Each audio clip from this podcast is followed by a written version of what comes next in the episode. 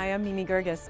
Journalist Souad Mekhennet was born and raised in Germany, the daughter of Muslim immigrants.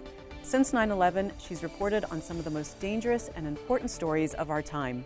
How were you sure that you wouldn't get kidnapped? I asked, Are you guaranteeing that I will get out of this alive? Uh, and they said, Yes, well, if everything goes well. Welcome to the Mimi Geerges Show.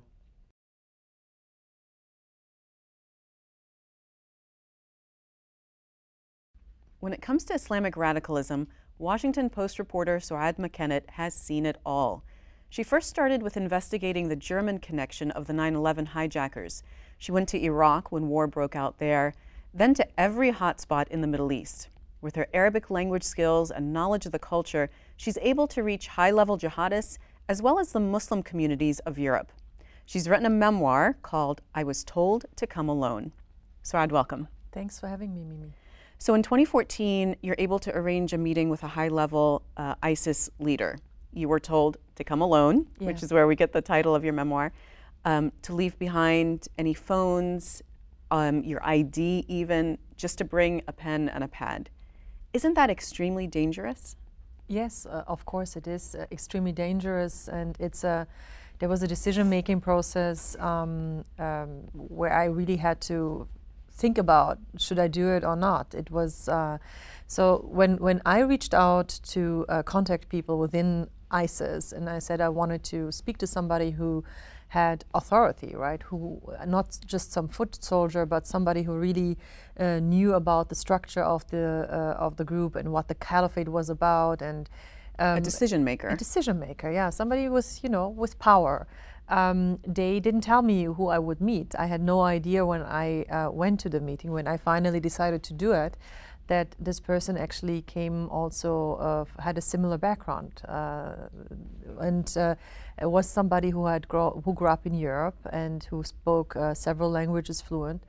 And um, I, uh, I was a bit shocked because I realized and in, in the book, and I was told to come alone, I described the, the, the conversations we had, the uh, also the moments where I challenged him quite a lot, and, and up until the moment where I felt he grew upset and uh, his his hand moved towards you know the pocket where I could see he had a gun or a knife, and I decided to stop then. But um, it was it was shocking to me to see that somebody who grew up in Europe, who had so who could have turned into something totally different, um, uh, joined this ideology, and uh, he was very clear about what the objectives were. How were you sure that you wouldn't get kidnapped? Because journalists, I don't have to remind you, have been kidnapped sure. before you and killed. Of course, and there's never a guarantee, Mimi. There was no guarantee that, um, except for their agreement to grant me the interview, and I asked, "Are you guaranteeing that I will get out of this alive?" Uh, and they said, uh, "Yes. Well, if everything goes well."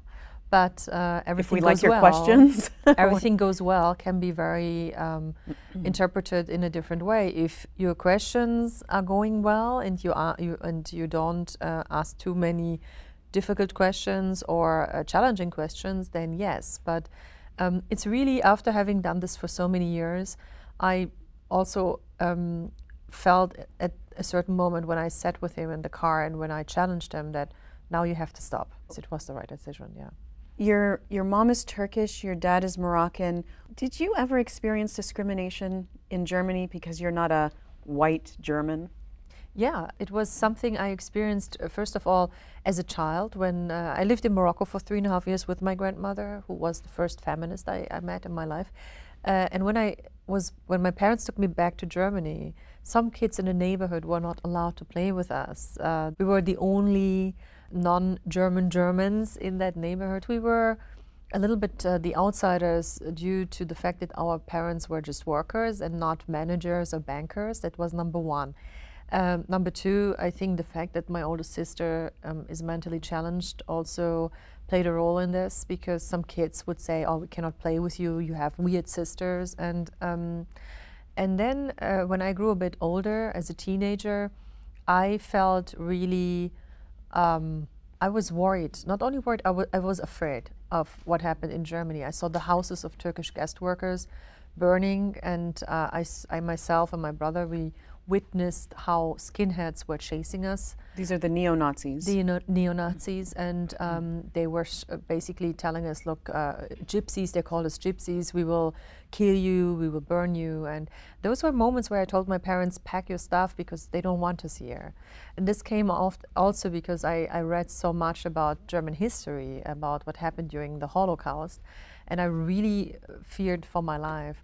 Now, discrimination happened also after I became a journalist. Um, I had the best degrees at the university. I uh, went to the best journalism school, spoke, spoke you know, speak many languages, and, um, and, yet it was very difficult for me to make a career in Germany. I wish I could have had the chance, but never mind, I ended up with some of the best newspapers in the world, the Washington Post and the New York Times before that. So yeah, I'm grateful. You were still in college when 9-11 happened and there emerged a German connection to the yeah. hijackers. So you went to Hamburg to talk to people there. What did you find out?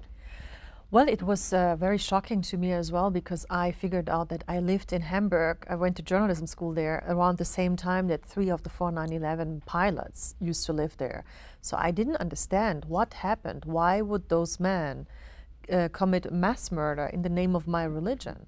I went into the neighborhoods where they lived. Those were neighborhoods I never been to when I lived in Hamburg and found out that there was a totally different interpretation of Islam. You know, people were talking about an Islam that I had never uh, known before. You know, I went to Quran school in Morocco. I have Muslim parents, but um, we never were taught like this. And to me, this was a, a journey into a world I hadn't known. So I went to one of my first interviews, for example, in a suit, right? Because I thought I wanted to be professional. To, yeah, professional. Show show them that I, you know, have respect and so on. And then the people looked at me and said, "Where's your hijab?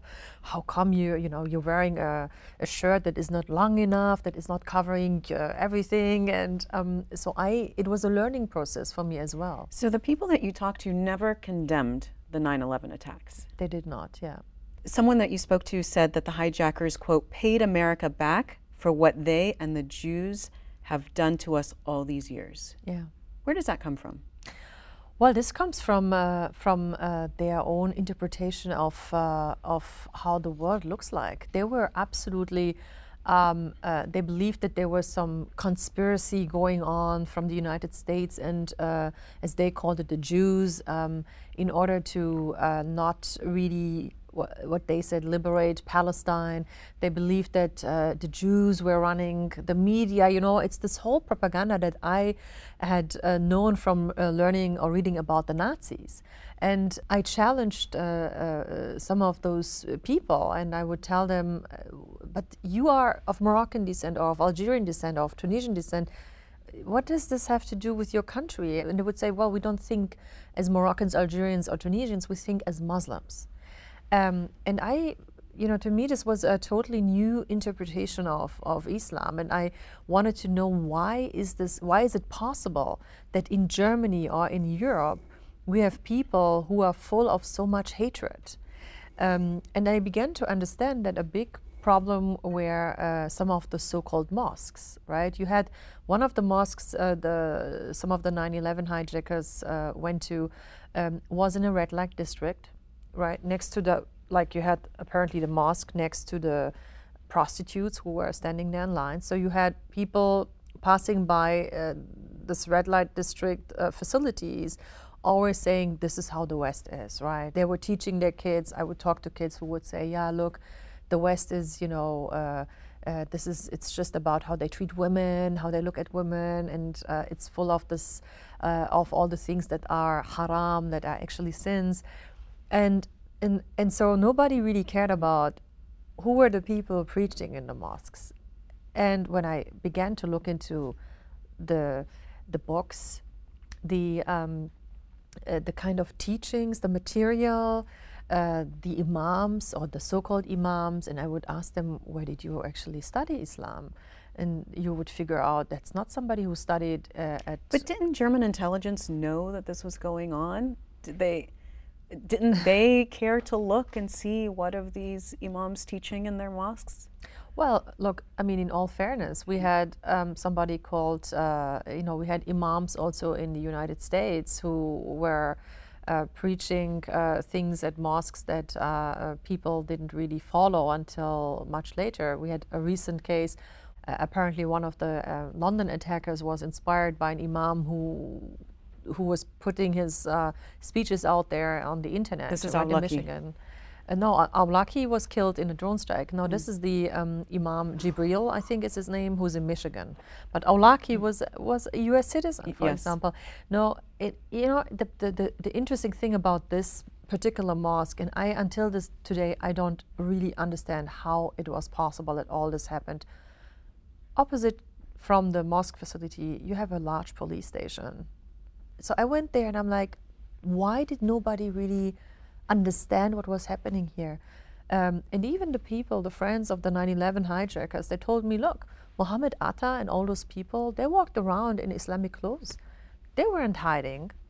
So whatever happened, I mean, it's, it's the concept that the West has of, you know, that's religion and we don't really care about religion, we only care about politics. But sometimes, in this case, the two come together. They came together, certainly in the mosque, yeah, in this mosque. So, how did going to Iraq to report on the American-led invasion, how did that change you? It definitely shaped me in a way that I look um, from different perspectives at what we see sometimes. And I will get to this in a, in a second. I think I had a different view on what happened during the so-called Arab Spring because of uh, what I witnessed during the uh, the time, my time in Iraq. So um, here was here I was in the country where um, we were told that um, uh, Saddam Hussein was, you know, toppled also because the weapons of mass destructions. Um, but aside from the weapons of mass destructions, we all knew that he was an, an awful person and and so on. What I did not really understand back then um, was why the whole concept of Ba'ath, uh, the de-Baathification has happened. And now, of course, I do understand why it happened, but back then, this decision, I would see that some decisions were taken by the US administration, and I was wondering, who, for God's sake, is advising you guys? I mean, there was a there was a difference between what I saw happening on the ground and what was announced or communicated to the population and even to, to their own soldiers. I met American soldiers who told me, look, we came here because people said uh, to us back in Washington, those Iraqis, they will welcome you with tea and flowers, and you will be seen as liberators. And out of a sudden, they we told the American public that too. Well, and out of a sudden, those uh, young soldiers, 18, 19 year old kids, um, really found themselves in situations where people said, "We hate you. Why did you come?" Because, you know, we made the mistake, not we, but decision makers, to listen just to a particular circle of people very often it's people who, in, in this case it was Ahmed Chalabi, people who studied in the US, who knew exactly how to play the game, um, uh, who knew who to call in Washington, who, who were there to have dinners and teas, and would give them this idea of, uh, you know, you do this step and then this is, is, is turning into, you know, uh, that but they were not really checking about why, what are the motives of those guys to, to, to do all this. So it was the idea of Chalabi to have the de-Baathification. And at the same time, we saw a lot of Shia militias becoming stronger within the structure and taking over the security in, uh, system in uh, Iraq. We also saw some people uh, getting into high level positions who were absolutely influenced by the Iranian regime. Yep. Now, this all unfortunately led to a very toxic mixture, given that they also dissolved the army and the police. And we had a whole bunch of people who knew how to deal with weapons, with arms, uh, who had who were unemployed. security background, unemployed, unhappy, angry, and who saw that militias took over the security of their country. To be surprised that the uh, that Al Qaeda and Abu Musab al-Zarqawi's group then gained a lot of power, I mean, I would have been, I'm surprised that people were surprised. Yeah. Because to a certain extent, maybe this has shaped me so that when I covered the so called Arab Spring, I asked some of those activists questions some of my colleagues wouldn't ask them. For example, if somebody would come to me and say, We want democracy, happened to me in Egypt, Tunisia, Bahrain. And specifically in Bahrain, I was very interested there because, you know, I come from a Sunni Shia background. And um, I was really thinking, well, is this now, what is this about? And when I spoke to some activists there and I would ask them, what do you want? And they would say, we want democracy. And I say, okay, explain to me what does democracy mean? Right. Does it mean that your wives who at the moment are not allowed to get a divorce because you Ayatollah said they should not be allowed to get a divorce, will they be able to get a divorce? And then they would say, no, no, no, no. I mean, this is our Ayatollah has to decide how the structure will look like. And it's a very different idea of democracy than what we have. Absolutely, absolutely. And and I think we have to be more careful when we when we do this kind of reporting to ask these questions. In, in your conversations with jihadists, uh, they told you this is before the rise of ISIS. They told you that the only solution was a caliphate, an yeah. Islamic state. How is it that that idea has been around for quite some time? This yeah. is not new with ISIS. No, it's not new with, with ISIS. It's been um, in some of my opening chapters. I mentioned, for example, I mentioned two events in 1979 that I believe played a very big role in uh, the rise of radicalization among Sunnis and Shia uh, again. Um, one was uh, the return of Ayatollah Khomeini to um, to uh, Iran, Iran. Mm -hmm. and the second one was the siege of Mecca. And the siege of Mecca is a very interesting incident. A lot of people don't have this on their radar, but you have this group of people, very radical people, who had the idea that one of them was the Mahdi and that they would declare also some kind of Islamic state. They went into Mecca, the holiest sites of Islam, and um, the Saudi royal family allowed their own clerics to basically blackmail them to a certain point because they, they wanted to send special forces troops into Mecca to take those people out. Um, for this, they needed the approval from um, the, the, clerics, the ulema, and they, the ulema basically dictated, okay, but we want you to take this rights away and change this and that, and we want more power. And this is the dilemma. I mean, one of the reasons why we are dealing with such a big dilemma today. Um, so the idea is old. And the, the, the interesting thing is they all talk about the kind of caliphate or Islamic State, um, the way the Prophet, during the times of the Prophet. And I sit there and I really it have to pause sometimes because both my parents happen to be descendants of the Prophet. And I then ask them, how do you know what the Prophet would want you to do now? And how do you know this is really what the Prophet wanted to be and wants the caliphate to look like? Some people don't like these kind of questions. And yeah, I can I, imagine. I understand it's. So, in your reporting, when were you most afraid? There were a couple of moments where I was afraid. There were where you thought you were going to die. Yes, yes. There were. One was in Egypt when I had um, when I had the guns of uh, people from the intelligence service on my head, and I really thought that's it. Um, the second one, uh, well, before that, in Iraq, uh, one in Iraq, they. Um, they blew up a hotel close next to the, the one I was in. Um, I didn't know what would happen to, to us then. Why is Egyptian intelligence pointing a gun at your head? And my colleague Nick Kulish and I, we happened to be there during um, a couple of days before uh, the so-called Arab Spring broke out there.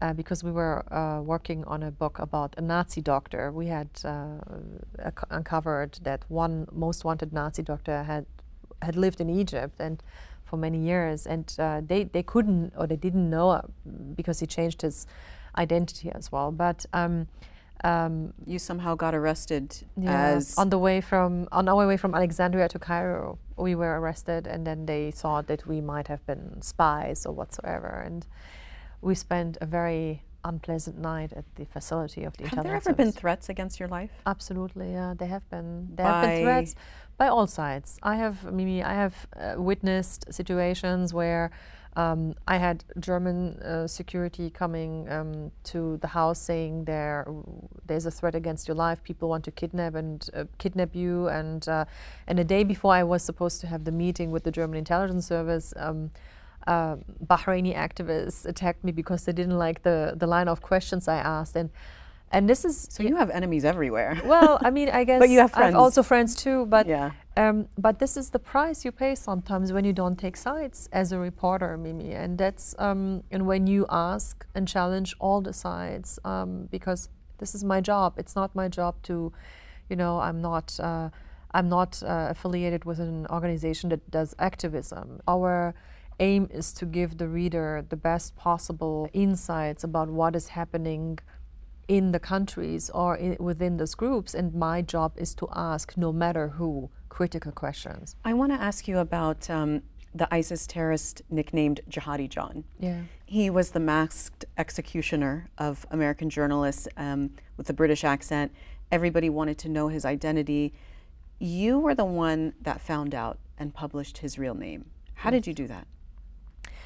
Well, those were uh, different, um, a mixture of different circumstances. Um, I, I, worked with a colleague from the Post uh, um, uh, uh together on this, and um, Adam Goldman.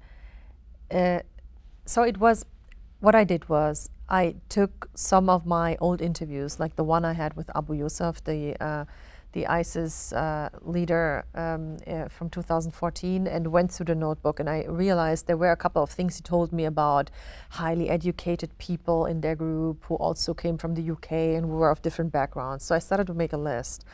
And um, I knew from, or we knew from some of the former hostages that Jihadi John was very interested in Somalia as well, in videos. So I made, you know, I made really literally a list of different words like Somalia, UK uh, and all highly educated.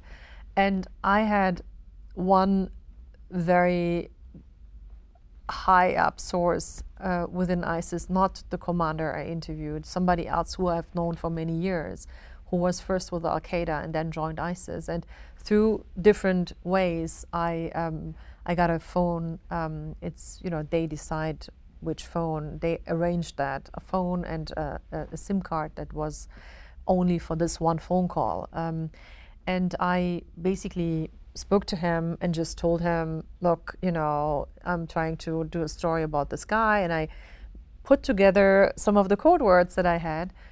And what, what happened then was that he was under the impression that, that you British, already knew. That I already knew, and that somebody was leaking information to us to to frame a certain picture about who this Jihadi John was. And he then leaked the last name to me, his, his you know, Mohammed Emwazi's family name, and without knowing that I actually didn't know anything about him. Your name went on that story, yes. obviously, of unmasking Mohammed uh, Emwazi.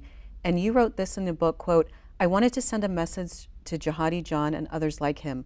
We will tell the world who you are and stop you from spreading fear and a Muslim journalist, a woman, has the power to do this. Yeah. Yes. Um, absolutely. Uh, this man has killed colleagues of mine. He killed somebody else's child. And um, and this is, uh, you know, um, uh, he was hiding behind this mask, and uh, it was clear that the moment he would be uncovered, um, you would take away this elusive figure who became uh, this figure that spread a lot of fear and hatred. And there was also a message to the West, by the way, that it was a Muslim woman who did that. And uh, the and to especially those who um, always try to uh, to paint the picture as a black and white picture that this is a fight between Islam and the, the rest of the world. It's not. It's not. And people have to stop looking for two easy answers here because those easy answers or the description of uh, how this conflict apparently uh, is, uh, they are only helping, helping those who are spreading hatred. So, Souad, you've been reporting about this since 9 11 for a long time. It just seems like things are getting worse. Uh, Muslims are getting angrier, the West is getting attacked, more people are dying. Is there any hope? as long as there are people like you, like me, like others, there's always hope. Uh, but the, the, the, as long as there are people who are willing to listen and who are willing to not follow the easy answers and uh, those who are trying to divide us, there is hope. But we have to be aware that it will be, it will be very difficult indeed. And this is not going to stop with, uh, you know, uh, maybe ISIS losing ground in uh, in Syria or in in in in, in Iraq. Um, no, it's not going to be the end of ISIS, and we have yet still to see what is going to happen with Al Qaeda.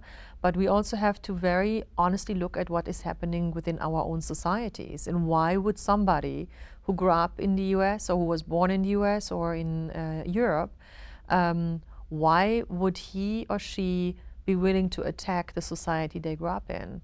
And by the way, um, as long as somebody believes that he or she can be a full member of a society, I think they will do whatever they can to protect this. And many people have done this. And, stop the victimization complex. Stop the victimization complex. Everybody's against us, everybody's a yeah. racist, everybody. Yeah, but we also have to be, you know, but also decision makers, leaders, politicians have to be aware that words matter.